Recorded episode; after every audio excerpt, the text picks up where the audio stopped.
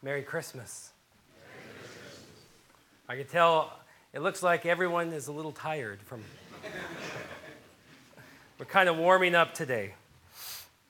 The grace of our Lord Jesus Christ, the love of God, and the communion of the Holy Spirit be with you all. Let us pray. Holy and gracious Father, we thank and praise you for this day.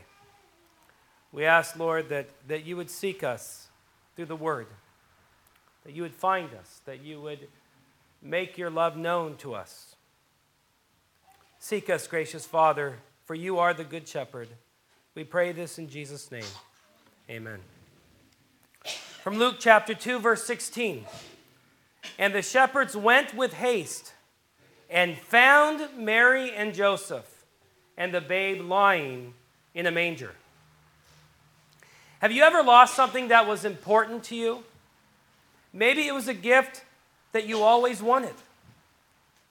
Maybe it was given to you by someone special.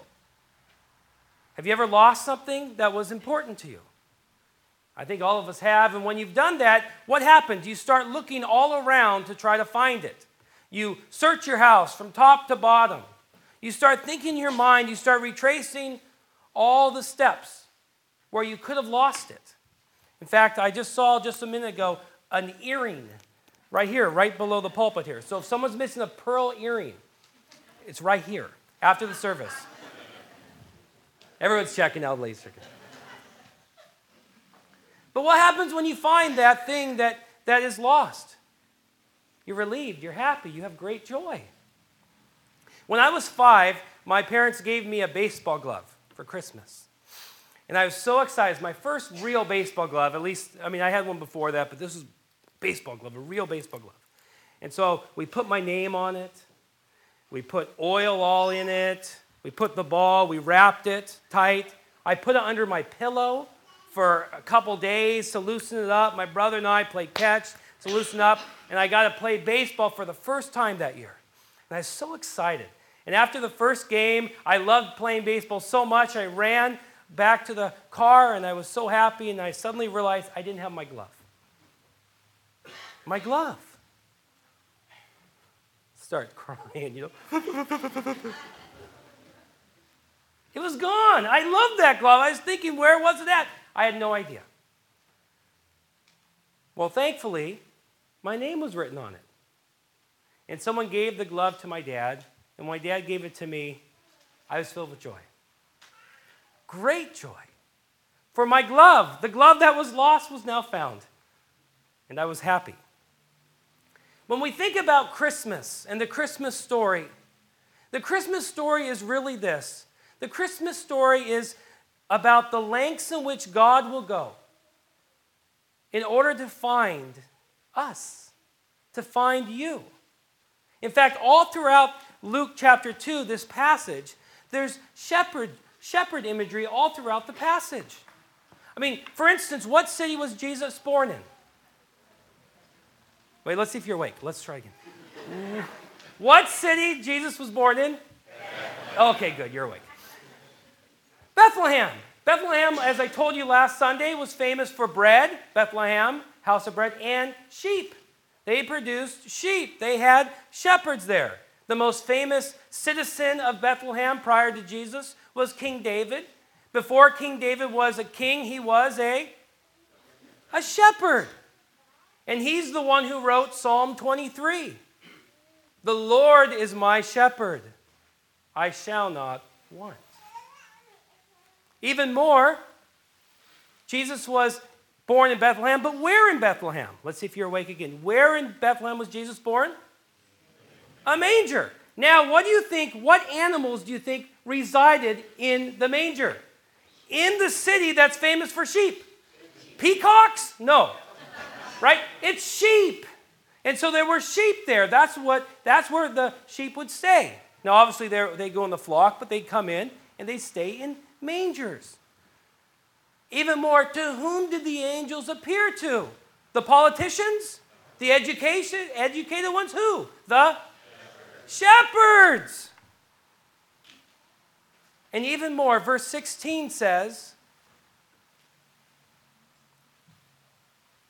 And the shepherds went with haste and found Mary and Joseph and the babe lying in the manger. The shepherds found them because that's what sheep do. They are shepherds do. They find their sheep. And so when you are if you are an early Jew reading this and you're reading this passage about Christ's birth, the thing that's popping in your mind as you're going through this is shepherd. God the shepherd is coming. The great shepherd is coming for his own. Of course, he's born in Bethlehem. Of course, it's the city of David. Of course, he's born in a manger where the sheep are. Of course, it would appear to shepherds. Why? Because shepherds, because God is the great shepherd. And then, of course, those shepherds would go and find Mary and Joseph because that's what shepherds do. The whole point of Christmas is that God, the Good Shepherd, is coming to find his lost sheep. And oh, how Israel needed to hear that message. Oh, how Israel needed a good shepherd because Israel's history was filled with bad shepherds. The prophet Isaiah tells us this Isaiah's watchmen are Israel's watchmen are blind. They all lack knowledge. They are all mute dogs. They cannot bark. They lie down and dream. They love their sheep? No. They are dogs with mighty appetites. They never have enough. They are shepherds who lack understanding. They all turn to their own way. Each seeks his own gain. Israel had terrible shepherds. These shepherds didn't care for the sheep, they cared for themselves. Their leaders who should be leading them in righteousness instead took advantage of the people, exploited the people.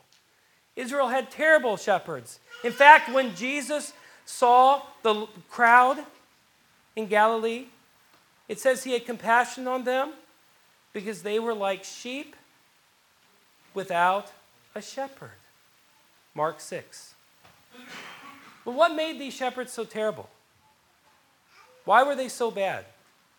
It's because they didn't care for the sheep. And if you know anything about sheep, you know that sheep need care because they get lost, and sheep get lost, and they need someone to look after them. They need someone to go after them. They need someone to care enough to go through all the valleys and thorns and bushes to find them. When I think of a good shepherd, I've told some of you this before, I think of my daughter Abigail. My daughter Abigail, I think, would be the best shepherd in the world. And the reason is this. When she was born, a member of the church gave her a little lammy blanket. And this blanket is a little lammy blanket. She loves her lammy blanket. Abby, do you love your lammy blanket? Yeah, she does. well, when she was little, Jamie and I made the mistake of washing lammy blanket before she had to go to bed. Do you think she went to bed without that blanket? No. She cried and hollered. Boy, if you could speed up a washing machine and a dryer, we would have, right? We had the only thing, and they were like, go, hurry up, hurry up. Well, Jamie and I got smart, and we decided, let's buy a second lammy blanket in case one gets dirty. And so we did that. And we were so smart until Abigail found the second blanket. and so now when she goes to bed, she doesn't, can't have one, she has to have both blankets. And she has a duck as well.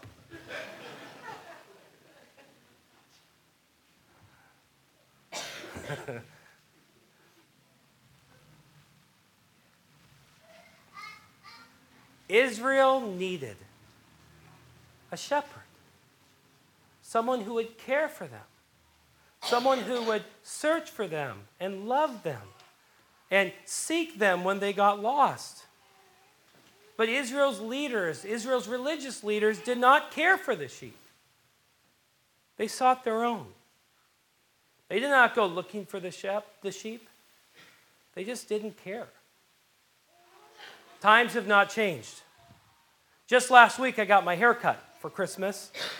And when I was in the hair place, I don't even know what they're called. Barbershop. Hairstylist center. I don't know. It's something. I was talking with the woman cutting my hair, and she finally she asked what I did. And I always love saying I'm a pastor because that always freaks people out. But I, tried, I did it when she wasn't cutting my hair because I was afraid, you know. Well, she said, you know, I, was, I went to church once. She said I was 12. She said my neighbors cared enough to take me to church. So when I went there, the youth pastor told me that I was a heathen.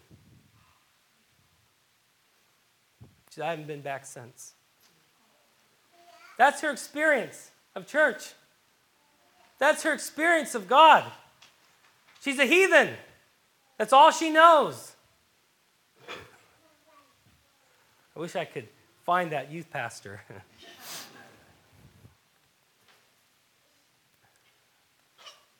the Christmas story is about God, the Good Shepherd, coming for his own, searching for his own, doing whatever it takes to bring his sheep home. If that means being born in the manger, so be it. If that means eating with tax collectors and sinners, he will do it. If that means dying on the cross, he says, let it be done. For God will stop at nothing to find his sheep. And that's why the angels say in the very beginning of this passage, I bring you good news of great joy. The great joy belongs to God the Father. It's God's joy to find his sheep. Think about Luke 15 just a little bit later. What does the shepherd do when he finds the sheep? He doesn't scold them, he doesn't cook them, he doesn't cut their coat. He knows that when the sheep is lost, it gets paralyzed. It does not move when it realizes it's lost. And so the shepherd picks the sheep up over his shoulders, walks back to the house. And what does he do? Most of us would be too tired, we'd go to sleep, not the good shepherd. He tells everyone he's found the sheep. He then throws a party. The party costs more than that sheep, and they have a good time. Because God has found his lost sheep. Because God is the good shepherd. In fact, that's what Jesus said to Zacchaeus. Jesus said to him, Today salvation has come to this house because this man too is a son of Abraham. And then he says, For the Son of Man came to seek and save what was lost. Luke 19. Or on the last day, Revelation 7 says, For the Lamb at the center of the throne will be their shepherd. He will lead them to springs of living water, and God will wipe away every tear from their eyes the Good Shepherd, who lays down his life for the sheep.